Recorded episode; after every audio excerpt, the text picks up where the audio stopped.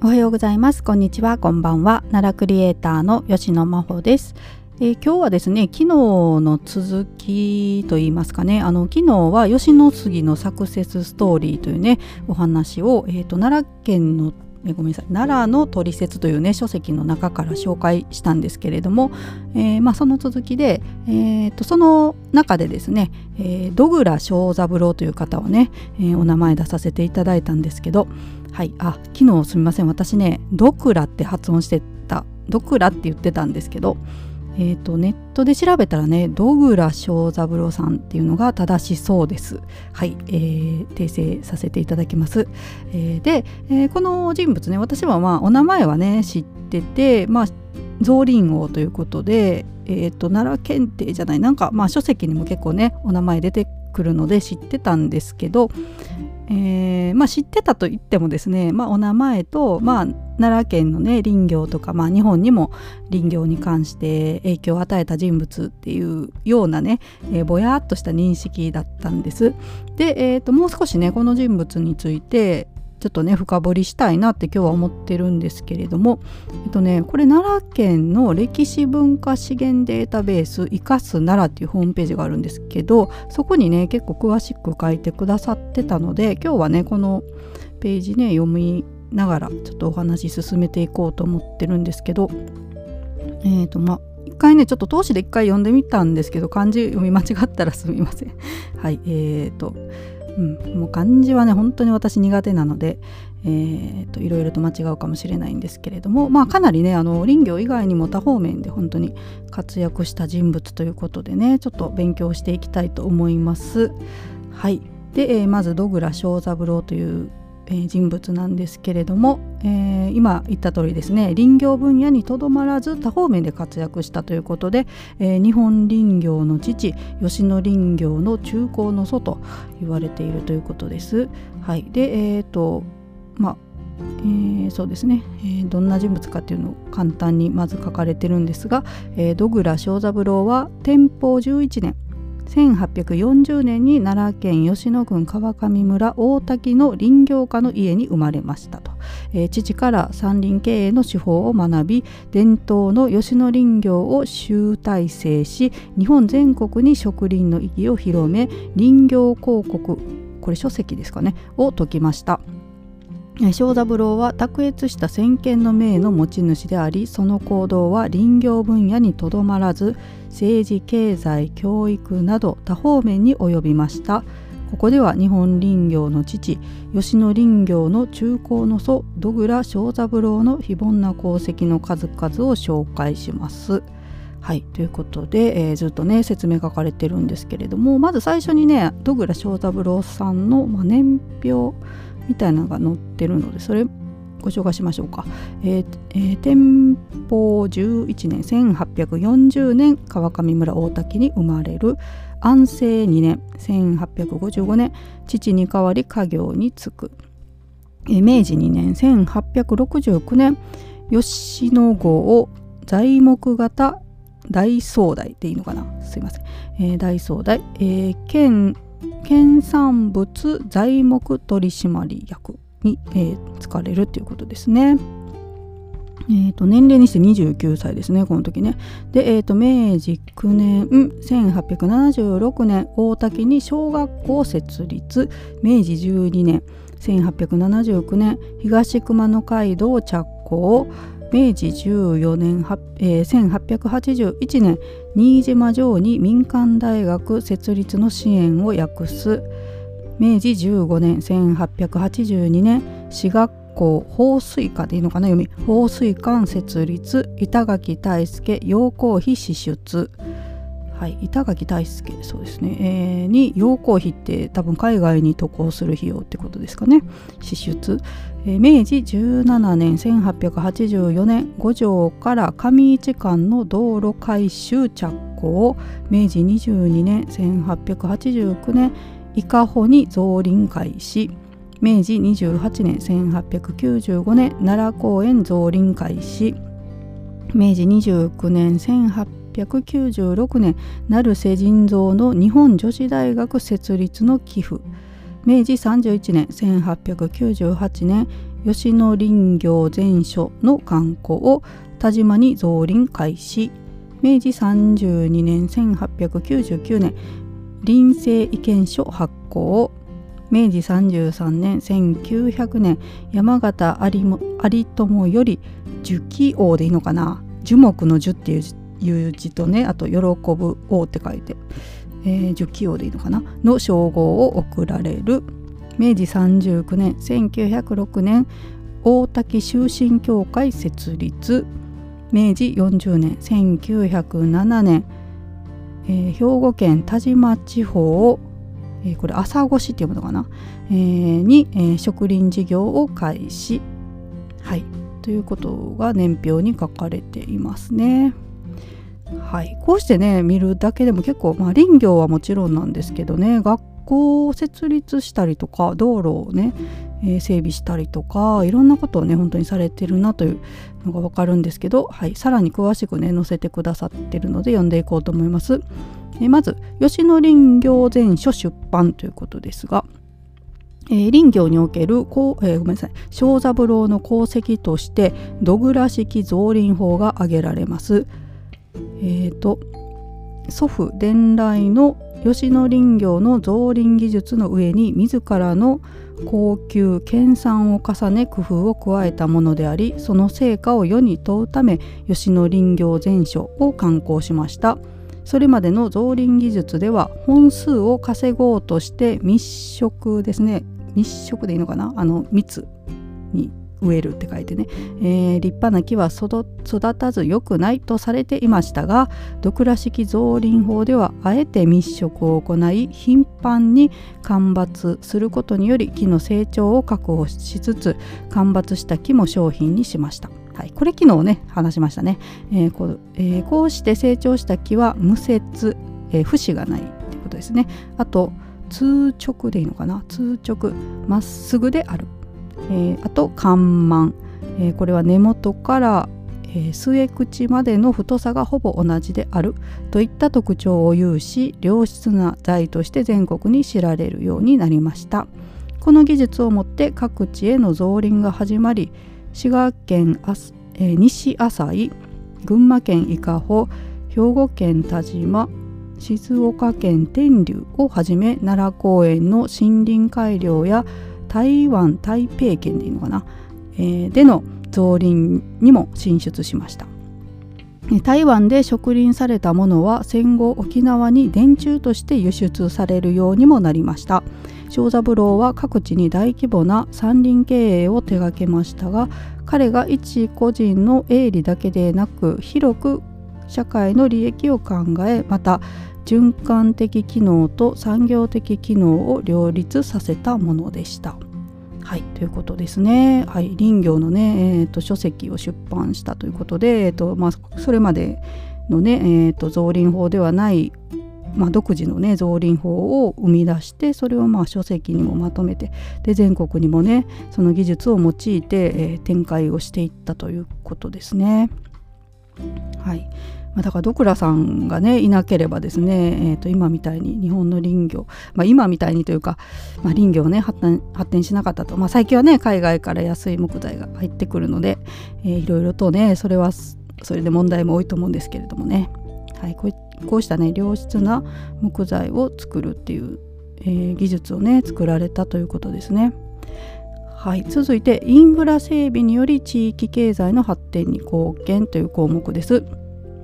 正三郎は造林法だけでなくインフラ整備に目を向けていました。林業の要は運搬にありとしてこの点を熟知していました。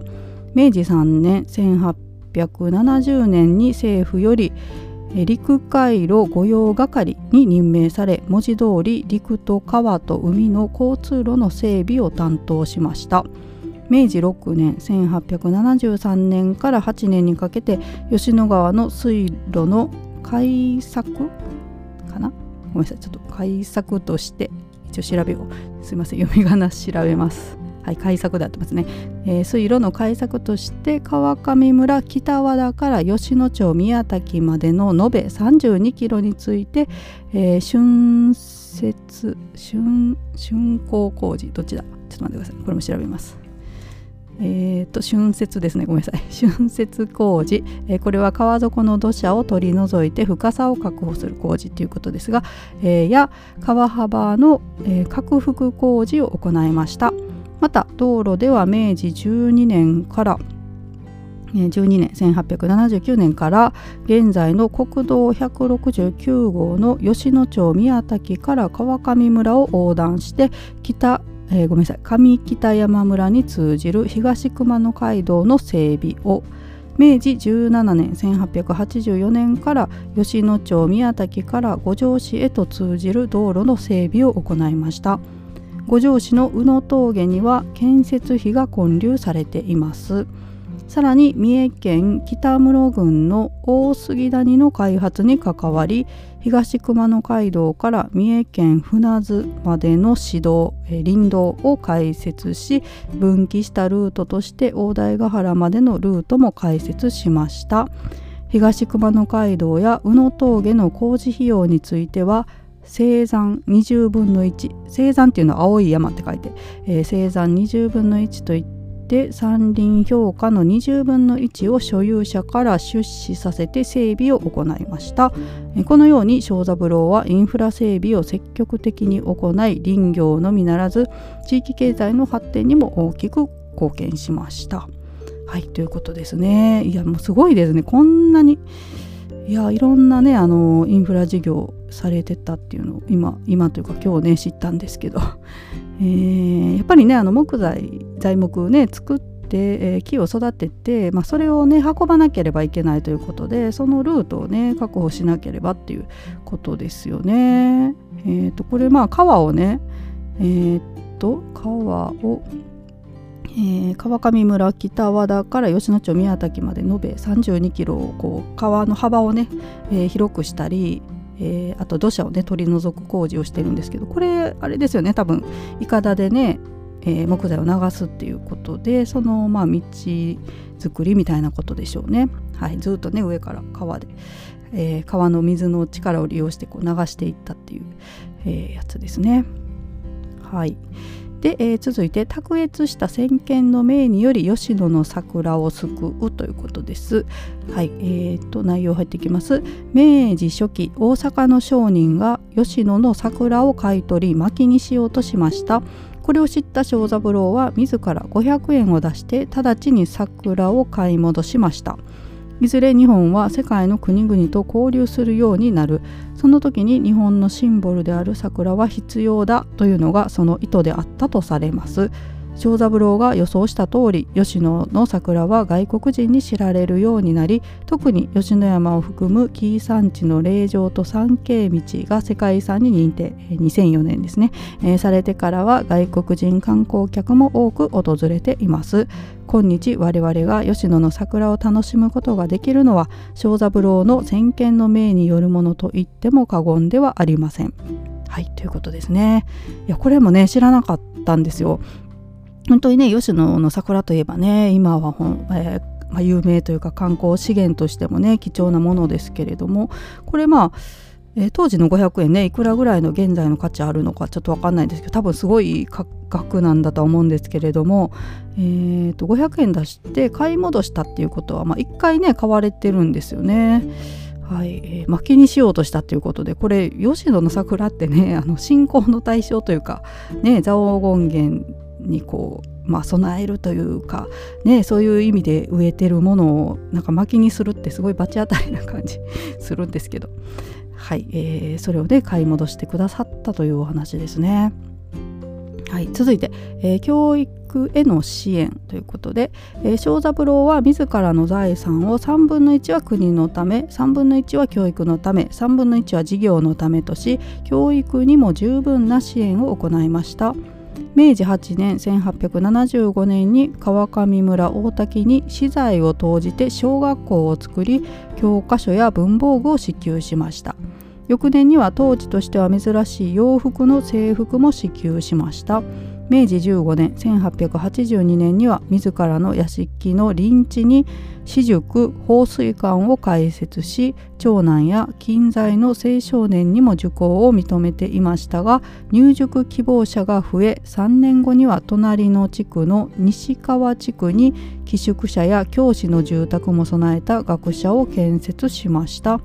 指導者も私費で雇い漢字算術英語武道の学科があり私塾の枠を超えたもので中等教育機関へと発展しました。また次男三男等の教育のため明治14年1881年に新島城と面談して同志社大学の設立に賛同し即座に出資を約束するだけでなく資金計画さえもしたとされています。また正三郎は同志社だけではだけでなく女子の高等教育の必要性を説く成瀬腎臓の日本女子大学の設立についても寄付を行うとともに他の募金者に対して大学が設置されなかった場合には責任を取って出資金を返還するとの保証をつけて寄付を募りました。こうして明治34年1901年に日本女子大学が創設され明治期の女子教育をはじめ教育界に大きく貢献しました。はいということです。はい、こちらもねもうものすごいことをされてますよね。もうどれだけの肥料かかるのかと思うんですけれども、まあ、当時としてはねやっぱり女子教育っていうのはまあまだまだ、えー、だったと思うんですけれどもそういったところにもねあの資材を投じてくださってたりとかね。いやもう本当にすごい方ですね。こうして見れば見るほどはいすごい方だなと思うんですけど、まあ、なんかねこうえー、どうやら正三郎さんってドラマとか出てきたりするんですかね。あの NHK のね朝ドラとか。この辺の時代のもの結構扱ってるの多いと思うんですけど私あんまりねドラマ見たりしないんでねちょっとわかんないんですけれども。はい、えー、こういうのもあってたりあと、えー、自由民権運動後押しということで、えー、明治時代に国民の自由と権利を求めた自由民権運動は始まりました。自由民権運動の中心人物であった板垣大輔の養護費用を提供し板垣は帰国後に小三郎を訪れています。また伊藤博文博文博文、えー、大隈重信山形有朋などのえー、用心も長三郎の支援を求めて川上村にドグラ詣でをしたと言われています。はいということです。もうね歴史の教科書で皆さん名前見たことある方々ばかりですけれどもそういった方々がねあの正三郎さんの支援を求めて川上村にドグラ詣をしたということでいや本当にねすごい人物ですよね。えー、で、えー、最後ですね、えーと、今なお残る小三郎の面影ということでこれ昨日もねちょっと紹介したんですが改めて読ませていただきますが、えー、小三郎は大正6年1917年77歳でこの世を去りました。小三郎の偉業を偲ぶため大正10年1921年川上村大滝の吉野川右岸の岸壁にドクラ王造林聖徳記念。の碑文が刻まれ今日でも見ることができます。また聖火跡には土倉肖像像が建てられています。なお平成28年2016年には川上村で土倉正三郎王没後100年記念式典が催され正三郎が支援した同志社大学の総長や日本女子大学の学長の参列もありました。このように正三郎の偉業は今日の我々にも受け継がれています。はいということです。えーと、こちらで、あのまあ、壁に書かれた文字がね刻まれてるっていうのですがこれ見たことない方ね実際見に行っていただきたいんですけど結構ねでっでかいって。大きくてねもうびっくりするんですよ。これ何かなって。初めて見た時は私もねこの文字何ってなったんですけど、えーうん、どうやってこれ作ったのかなっていうようなね本当に壁面のところに立派な文字が刻まれてます。でまあ結構ねこここの碑文からそんな離れてないところにね、えーと、聖火跡がありまして、えーと、と銅像がね立っています。はい、ま、私もね本当にえー、このね銅像と碑文何回かね前通ってるので見てるんですけれどもこの方がねどういった方かっていうのは今日改めてまあ勉強してねすごい方だなと思いましたので、えーと、次ねあの川上村に今週末かな行こうと思うんですけれども行った時はねまた、えー、よりなんか感慨深くね見れるというかね。はい本当にすごい方ですね。私本当にえー、本当にばっかり言ってんな、えーとまあ、ゾウリンゴっていうねお名前お名前というか異名がありますので、はいまあ、林業には、ね、かなりあの貢献された方っていうイメージはあったんですけれどもこんなにね多方面に、えー、ね、影響を及ぼされた方っていうのはね知らなかったというか、まあ、勉強不足でしたので、はいえーまあ、これからもねまた奈良のことはねいろいろと知りたいなと思ってるんですけれどもこのね「生かすなら」っていうホームページねすごくあのデータがまとめられててもうめちゃくちゃ勉強になるので、